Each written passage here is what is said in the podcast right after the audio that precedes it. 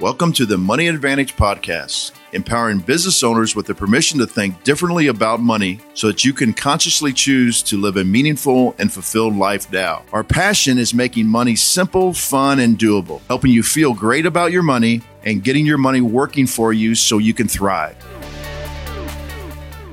Hi, and welcome back to the Money Advantage podcast. We're your hosts, Rachel Marshall and Bruce Wehner, and today we are reviewing an Inc.com article titled Bigger is Not Always Better Five Reasons Your Business Should Stay Small on Purpose. Now, this is written by Margo Aaron, and now behind the article is a book called Company of One Why Staying Small is the Next Big Thing for Business by Paul Jarvis about smaller, sustainable companies and how they create more freedom flexibility, and enjoyment and life satisfaction. So, Bruce, we are going to jump into this topic. Um, what are your original thoughts as we came across this article? Well, uh, first of all, I'd like to say that as as of this recording, um, I was actually at two different business conferences back to back, and the thing that I've always noticed with business owners is that they read. They read a mm-hmm. lot about whatever other people do. So I, I I do the same thing. So when I came across this article about bigger is not always better, five reasons your business should stay small on purpose, I I immediately thought, well, yeah, that's kind of nice because I went through this personally. But then, you know, if they're not really saying you you have to stay small because there's a little subtitle that says why hyper focusing on growth can be destructive approach to business. So I think what they're saying is if you're hyper focused on the growth, that's the part of why you want to stay small. So, so incremental growth is good and you eventually will get bigger, but just hyper focusing on gr- growth is what they're actually saying in the article. Yeah, and I think this is just really interesting. I mean, we were having some discussion even before we started the recording today. And I think, I mean, the first thought that anyone thinks about when they're in business. I mean, it's just co- this almost commonly accepted thing that I'm in business. Of course, I'm going to grow. I want more clients, more revenue, more activity, more lines of business. That growth is better. And so, obviously, the title of this is kind of almost shocking and counter counterintuitive. And so, it makes you really think what could be valuable in this? What about this topic do we really need to stand up and pay attention to? And so I think ultimately, as we have this discussion, we realize that it's not just about growth and it's not just about staying small, but there's actually a key piece of this that is so critical that we need to focus on in our businesses, not just about growing the top line revenue and having a bigger business for the sake of bigger business. And so we're going to kind of unpack this article. Again, I mentioned behind the article is a book, Company of One and if you go to the link that we'll have in the show notes, you can actually get uh, the first, I believe, three chapters of the book, which I dug into just because I thought it was so interesting. And so Paul Jarvis really talks about this idea of scaling down rather than scaling up, is what for him gave him clarity, freedom from distractions, and connection to why he was working in the first place. And so this article and the book kind of unpack this idea of research and studies showing that more isn't always better. Yeah, and the thing about it is, is this is also very con- congruent to what we're trying to teach. Is if you want a business um, to build a business around your life and happiness, growth mm-hmm. might be your least viable option. And um, so we're trying to help people grow businesses and lives that life that they actually love. And so um, I do think these points are very, very good as we focus on that. Yeah, so let's um, set the stage a little bit. I mean, we kind of talked about how business growth tends to be this commonly accepted thing that you get into business, you get past the startup phase, and the number one objective is to have more clients, more revenue, bigger. And the purpose then of that being, well, then I have more personal income and a bigger lifestyle, and then I can live bigger and have more stuff. But is that really going to set you up for that life and business you love? So it's interesting as I talk as um, Paul Jarvis talks in his book, he said, It's assumed that hard work and smart thinking always result in business growth, but the opposite is often true. Not all growth is beneficial, and some growth can actually reduce your resilience and your autonomy. And then he says, Often growth comes with greater cost, complexity, headaches, time commitment, and endless activity and frustration. And so, really, what actually i believe that those that last sentence was my own thoughts but it can it can come with additional complexity that leads you to end up working more hours which may actually be incongruent with your life goals of having more time with your family and more freedom and more re- relaxation.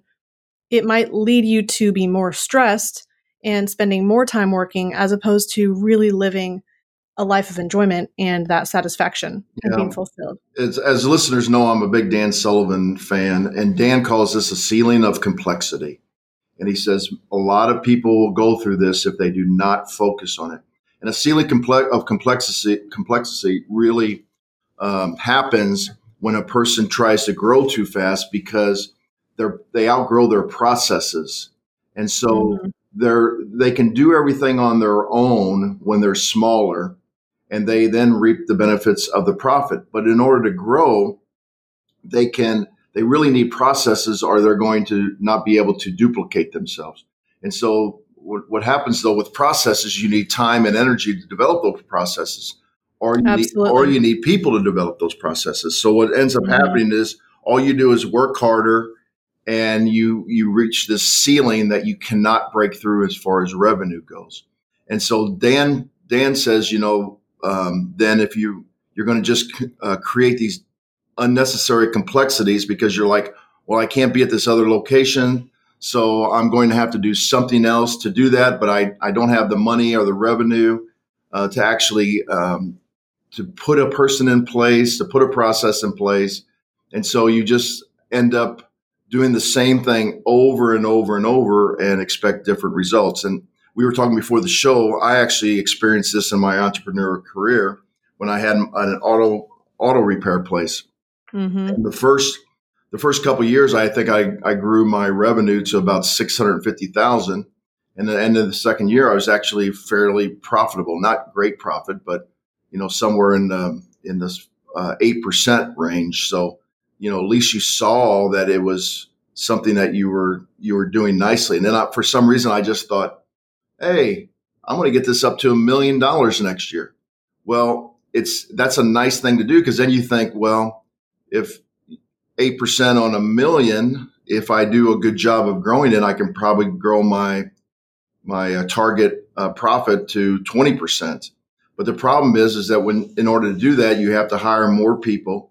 With mm-hmm. hiring more people, you you actually uh, also have more benefits that you have to pay. And you also have the problem with people not showing up, replacing people constantly because there's more people to replace. And I did, in fact, reach my goal uh, a little bit over a million dollars. And I actually uh, did not turn a profit. So I worked the oh, entire, oh, wow. yeah, I worked the entire year. And, and people say, well, how can you not turn, uh, turn a profit? Well, one of the reasons to get that revenue in is I, one of the things I changed was I had to have inventory of parts um, actually at the place, so I didn't have to wait for people to deliver the parts once we needed them. So I built up this huge inventory of parts so we can get people in and out. But when you when you do that, you have a lot of your money just sitting on the shelf. I had to hire more people in the anticipation. But what's what people here's here's the hiring process that I don't think a lot of people understand. In certain skill levels, in in, in certain things in our economy, people we're starting to move towards part-time work and people are taking multiple part-time jobs. But in order to retain people you have to have a full-time position. Well going from 650,000 or so to a million you in in certain specialized areas you don't need full-time people because the, sure. the numbers don't work. But you have to hire full-time people because they're not going to hang around if you don't uh, pay them full-time wages so you're very, and then that comes with benefits, and so right, that's the retention mechanism. Yeah, you're very inefficient. So your cost per labor unit just skyrockets. So, mm-hmm. um, and then recently I had another client who had two stores not too far apart, and she decided uh, they, these were restaurants, and she decided the same thing. We're just going to grow, grow all the way throughout the metro area, and uh, didn't contact us first and talk about the numbers, and signed a lease and within 18 months, she was stressing because they couldn't make their lease payments and um, they couldn't attract enough customers. Well, then she was spending time trying to make that one go, and her other two places actually suffered. So it was the growth was was only done for the sake of growth, and there was no strategic um, thinking alongside of it. And and she had two profitable restaurants, so um, you really should focus on profit and the appropriate amount of growth. Yeah, it's just interesting. I think um, there's so many things that we can unpack here, but a few things I just wanted to mention. I mean, you can't grow linearly. It's just not possible. I mean, if you think about it, if you're spending 100 hours a week, I mean, that's even ridiculous to think about that. 100 hours a week to make, say, $100,000 of income. Well, that doesn't then equate that to make $600,000 worth of income, I'm just going to work 600 hours a week. I mean, that's just completely unsustainable way of thinking about life and business growth. And so, and then it's interesting as well that there's just kind of some themes that are coming up from a book called Profit First by Mike Michalowicz.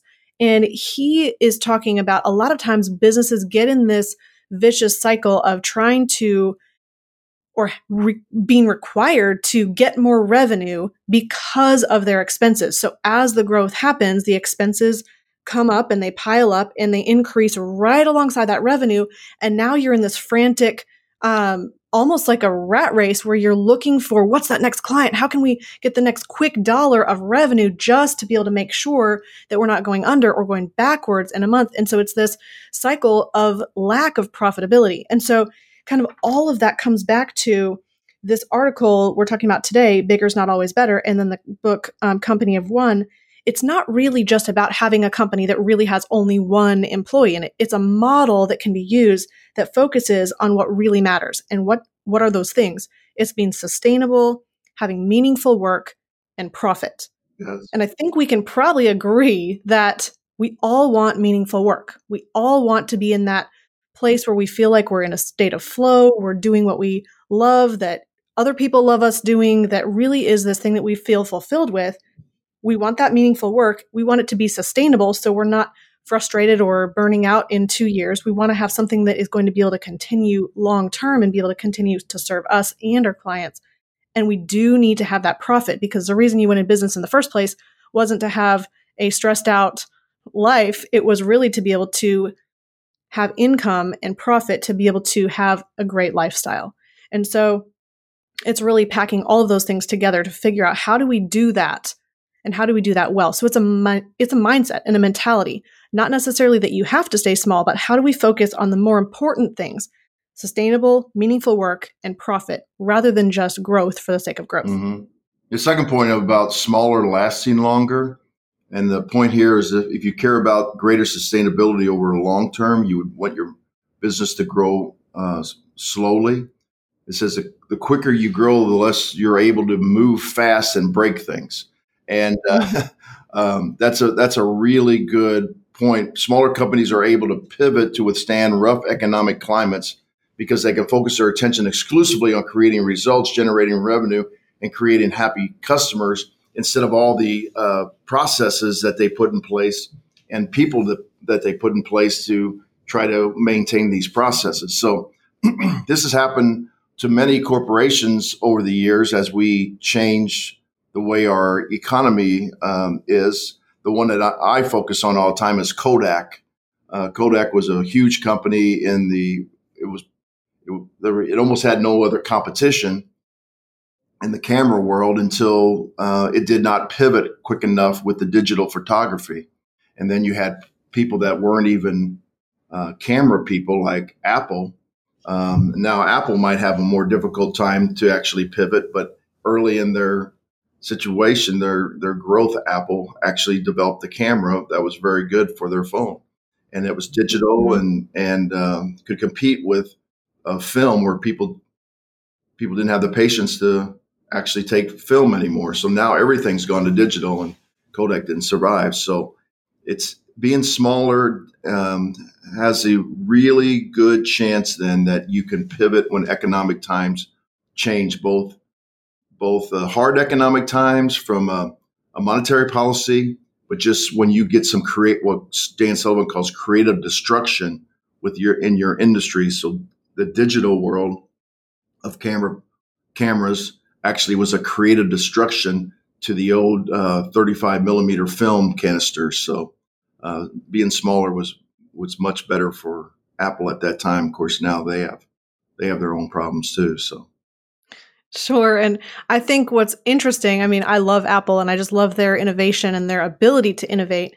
Um, but what I also like is this idea of being able to pivot and say, how do we need to do things differently? And it was just interesting because kind of one of the ideas behind all of this is then how can you become more efficient with the work that you're doing as opposed to just saying, well, let's do more of the same work. How can we be more efficient?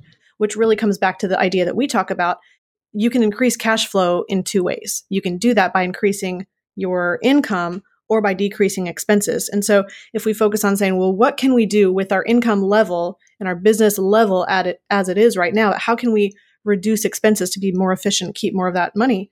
And so it's interesting. Um, another idea that came from Paul Jarvis, he just said, what if you generated more revenue by finding a way to spend less? What if you responded to the growth in support requests by finding a better way to teach your customers how to use what you sell? So you didn't have to, so they didn't have to ask questions so often. What if you didn't have to work more hours to finish a project, but just more efficiently so you could enjoy more of your life away from work? And so it's that innovation and the efficiency. And I think innovation in or efficiency comes through innovation. You have to think differently about the process and the business that you're running and how it could be done better. And that really comes back to working on your business, not just working in your business. Yeah. I'm often accused of being Dan Sullivan's publicist um, but, That's not a bad thing. Yeah, but he he says you know it's easier to grow ten times than it is to grow two times. Because people's mindset of well if I grow two times I just have to make little changes and I just have to work harder. And like as you mentioned earlier it's it's it's hard to just work harder and you know you just have linear growth and it's you hit a you hit that ceiling of complexity. But when you have when you have this vision to grow 10 times then you know you have to walk away from certain relationships. You actually have to change your processes and your way of thinking completely. So, um, having those ways of ideas that actually change, but change for a meaningful way is, is actually the best, way, best way to do growth. So, number three, you can be more selective with your customers and, and projects. And this is going back to my, my growth in the auto uh, repair place uh, something in this little paragraph hit me really hard. It says you you can be selective about the type of customers you work with and projects take on because you aren't encumbered by expectations and overhead. And, uh-huh. and overhead is the absolute worst. And uh, you know, I can well the example of the restaurant, the biggest overhead problem they had was the rental, the new lease payment. Um, mm-hmm. You know, I had overhead, more overhead now because of of parts inventory. I mean, it's just it, overhead absolutely kills you. I worked with another lady here, business consultant in St. Louis, who who actually did the buoyant, so the floating uh, chambers uh, that are supposed to be the relaxation chambers. Um, yeah, salt, yeah. saltwater relation um, uh, chambers. It was called buoyant, and people would come in and pay a fee and and float in a in a deprivation um, chamber. And instead of just buying the the pods are called, she decided that she was going to build out her new space and spend a half a million dollars on this elaborate build out like you're going to some you know spa in Fiji. I mean, it was just unbelievable. And instead of just focusing on the service, the service is the pod. So mm-hmm. you know, she she elaborate elaborate wood and and and wallpaper and painting and these elaborate uh, desks that you come in and you check into and these lights that coming down from the ceiling. And it's like, why are you doing all this? You're trying to deprive people of exterior exterior stimulation, not increase it. That's the whole idea of your service. Oh yeah. I was going to say it sounds glamorous, but at the same time, if it's at the risk of your profitability, it's going to also be at the risk of your peace of mind. Yeah, it's it's it just increased her her uh, the loan uh, on the SBA loan, and it was just the over. It was just part of the overhead. So that, and then also then you're you can grow more. Like we said to her, for the next location, you know, just focus on the service, and then as the profit comes, if you want to make the place a little nicer experience, you, are free to, sh- to shift your focus now because you have the revenue to shift your focus and grow and create something that is appropriate for the particular service. So, um, and then you don't have like when I was when I had the increased overhead, you know, you're actually out there pounding the pavement trying to find more customers.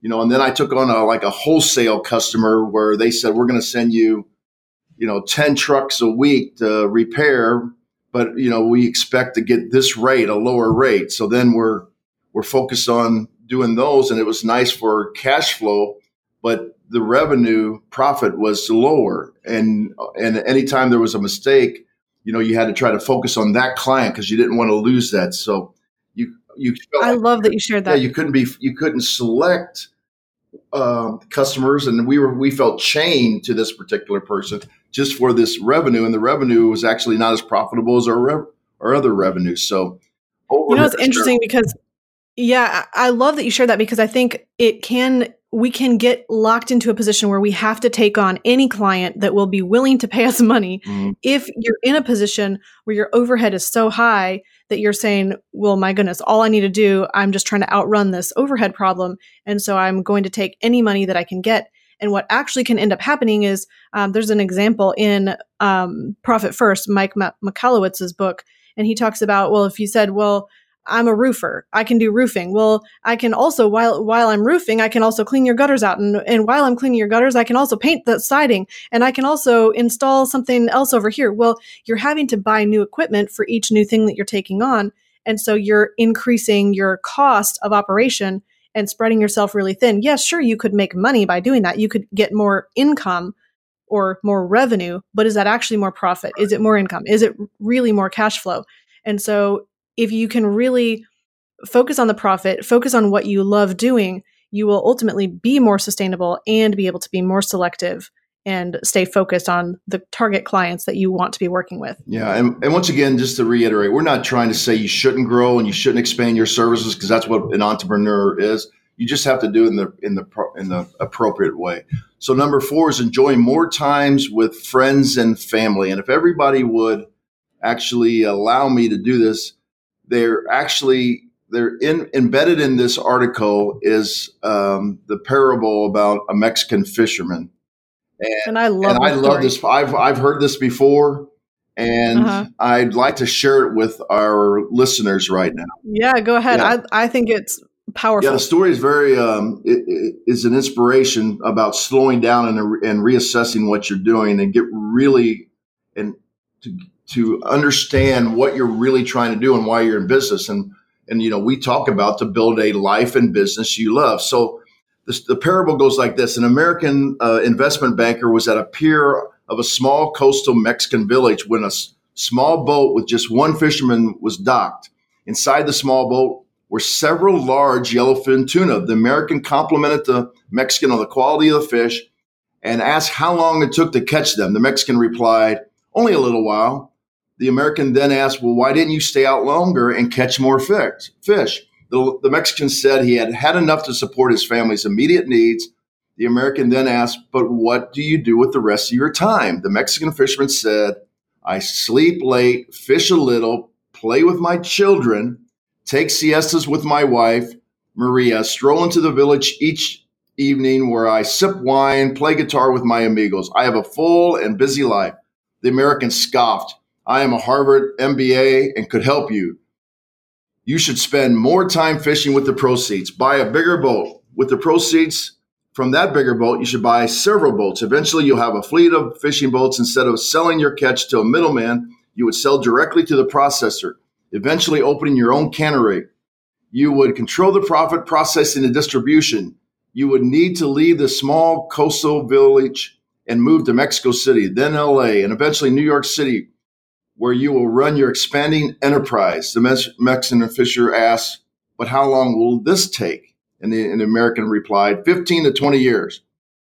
But what then? asked the Mexican. The American laughed and said, That's the best part.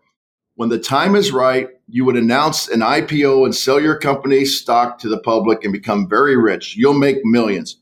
Millions, said the Mexican. Then what? The American said, Then you would retire, move to a small coastal village. You would sleep late, fish a little, play with kids, take a siesta with your wife, wife, stroll to the village in the evening, you sip wine and play your guitar with your amigos. And, huh, and case in point, yeah.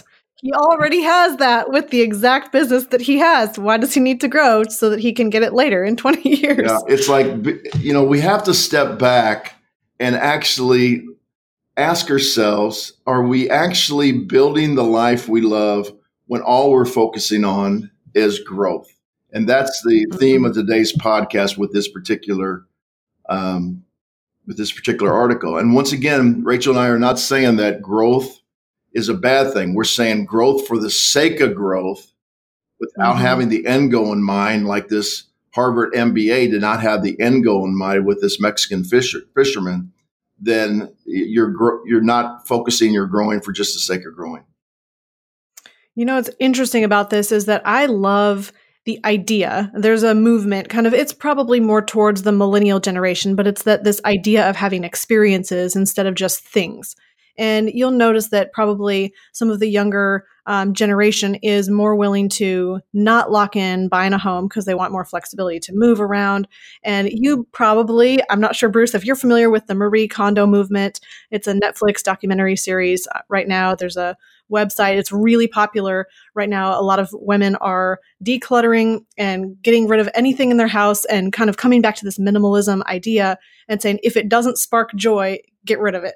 And so it's interesting to me that I think there's more of this movement of having less sometimes is more. Sometimes less ingredients in our food is actually healthier. Less items in our house is less clutter, less stress, and more clear mindedness sometimes less that we're focusing on in business means we can focus more on the things that actually matter. And so again, it's not just about staying small or just about growing. It's really about saying what is most important and how are you focusing on that. Yeah, and this and once again, we've been indoctrinated in the United States economy that you know it's all about consumerism.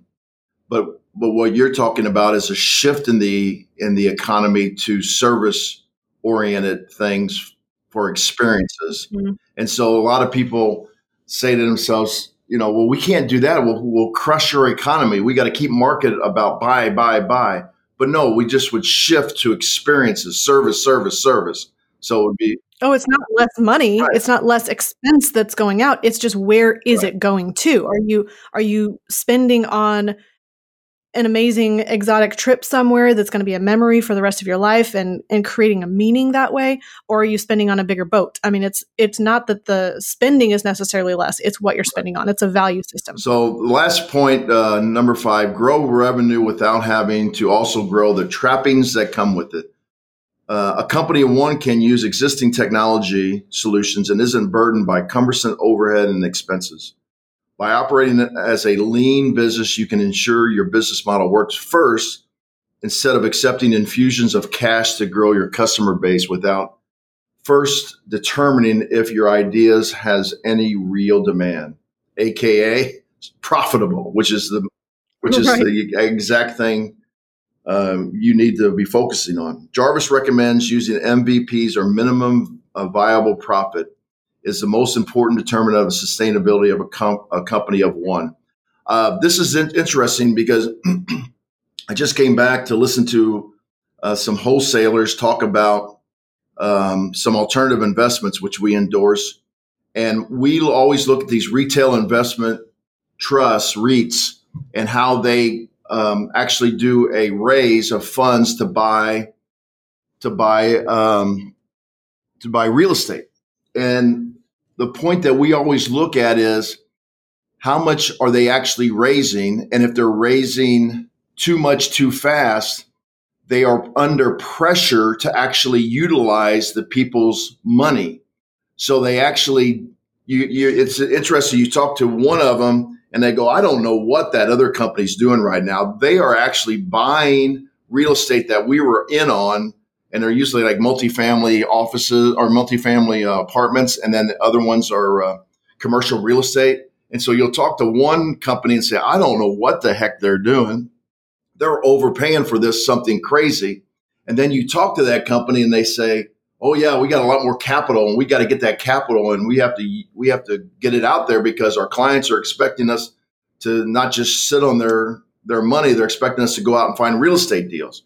So mm. they're they're um, they're growing. So they're putting it to work at the expense of profit. at the expense of profit. Exactly, and it's and it really hit me this past weekend that because I was preparing for this, reading this um, growth revenue without having to also grow the trappings that come with it. That was actually one of the trappings because they had all this extra cash and they were trapped into actually deploying it. Well, you know, we've had other real estate investors on here and they talk about staying in their lane, only only buying real estate when it's at uh, a sustainable level as far as what's what's the rehab cost per door going to be and we're just not going to buy it. Well, these guys are individuals and and they know then we can just I'm just going to sit on this cash right now and I'm not going to raise more cash until I actually have something to buy. So just growing for the sake of growing, you're going to also bring in uh, problems just for the sake of having problems. You're just like, I like problems, so here they come.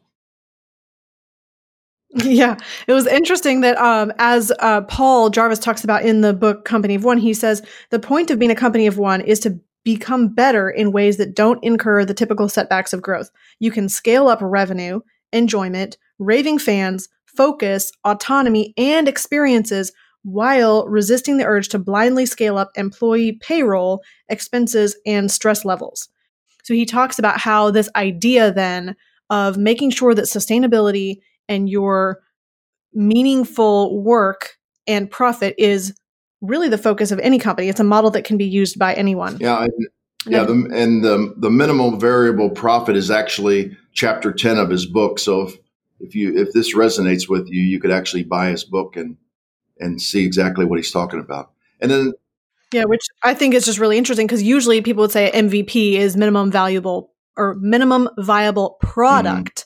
But he's talking about minimum viable profit. What profit do you actually need? And then how do you make sure that you scale from that profit? So, in closing, I think uh, we just want to make sure everybody understands that you don't have to be anti growth. We're not, we're not saying you're this, we didn't review this today to say you shouldn't grow. You simply need to know how to figure out when it makes sense to grow and when it doesn't, especially for your particular personality. Remember the uh, Mexican fisherman parable. So, when, whenever you're going forward, you need to bring people into your lives that I can actually tell you that this is a good idea or not, or at least not tell you, but bounce ideas off of. Does it make sense? Do you think it makes sense? A good CPA, a good business consultant um, you're an, an, investment advisor, an insurance uh, advisor, somebody else instead of just trying to do this on your own because we don't. Yeah, or even having a mastermind of like-minded yeah, peers that are all doing business, growing together with you. Yeah, we both do that ourselves, um, and it's it's mm-hmm. amazing. I, I, I may have said this on the on the uh, another podcast, but you know, having a a company of one, which he's talking about, you do fall into that um, bad situation where you become a rugged individualist. You you feel, feel like you have to do everything, and I always tell business owners if being a rugged individualist was the best thing, then solitary confinement would not be a punishment. So sure. if you get out there and talk to other people about, even if it's about your problems, you actually get energized because you you realize that other people have problems and you start to work together to try to solve those problems. The same thing would be growth. You say, okay, I think I should be grow, growing right now. When did you decide you should grow? So talk to other people and and get that uh, good feelings from them. Absolutely. So as we wrap here, the model can be used to start small, define what your growth really means, and not just make it your top line revenue, but what does growth actually mean for you? And then keep learning and keep pivoting. And I think there's just a couple of ideas that I wanted to share as we close. One is that if we come back to the Dan Sullivan model and the 10x or 10 mind times yep, growth. growth, yeah, the mind expander idea, you can 10 times your impact in the world, your satisfaction, your meaning, and your purpose by focusing on the right things as opposed to just focusing on the top line revenue. So maybe you're focusing on efficiency. Maybe you're looking at keeping clients longer term versus just having transactional relationships. Or maybe you're looking at how do we turn them into repeat buyers so we're not finding a new client each time. Or maybe we can have subscription based offers that are ongoing and perpetual. Maybe that means 10 times revenue and maybe not for you. But how can you deliver so it doesn't mean 10 times your effort, work, people, cost, mm-hmm. and stress? That's yes. really what we're talking about. So, what I would encourage you to do as you leave this conversation today is really define not just what does growth mean for you, but what do you really want out of life? What is it that is your value system? What is your lifestyle that you want to create? And how can you build a business around that so that you are able to accomplish that ideal lifestyle so you can live the life that you love and enjoy it today? Because really, it doesn't matter if we grow a multi billion dollar company if it's not a business that you actually love, you're not really having that satisfaction and meaning. So, not just a bigger business, but the business and life that you love. So, as you figure out what you actually want out of life, what you want that to look like, how does your business need to look to be able to create that? What is that enough amount for you? And then how can you start small, define growth, keep learning, focus on sustainability, and focus on profitability? So that is going to be a wrap. And in closing, remember success leaves clues. So model the successful few, not the crowd, and build a life and business that you love. Do you have an established business and make great income, but feel like you can never get ahead or just plain have financial confusion? Get the business owner's three step roadmap to achieve time and financial freedom without working harder or sacrificing your lifestyle go to themoneyadvantage.com slash roadmap to get your roadmap and free training. And when you register, you'll also get access to our ultimate money finder cheat sheet that you can use to recover lost cash flow and save on taxes.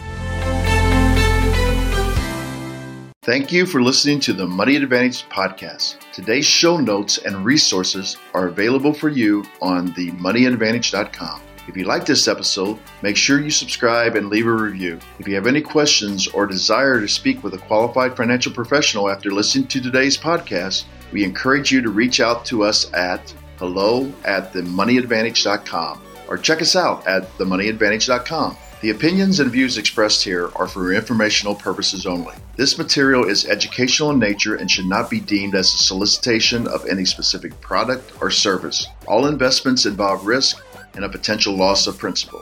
Kalos Capital Incorporated nor Kalos Management Incorporated offer tax or legal advice. Please consult with a tax advisor or attorney for advice regarding the impact on your portfolio. Securities offered through Kalos Capital Incorporated, member FINRA, SIPC, MSRB, and investment advisory services offered through Kalos Management Incorporated, and registered investment advisor both located at 11525 Parkwood Circle, Alpharetta, Georgia. E3 Consultants Group is not an affiliate or subsidiary of Kalos Capital Incorporated or Kalos Management Incorporated.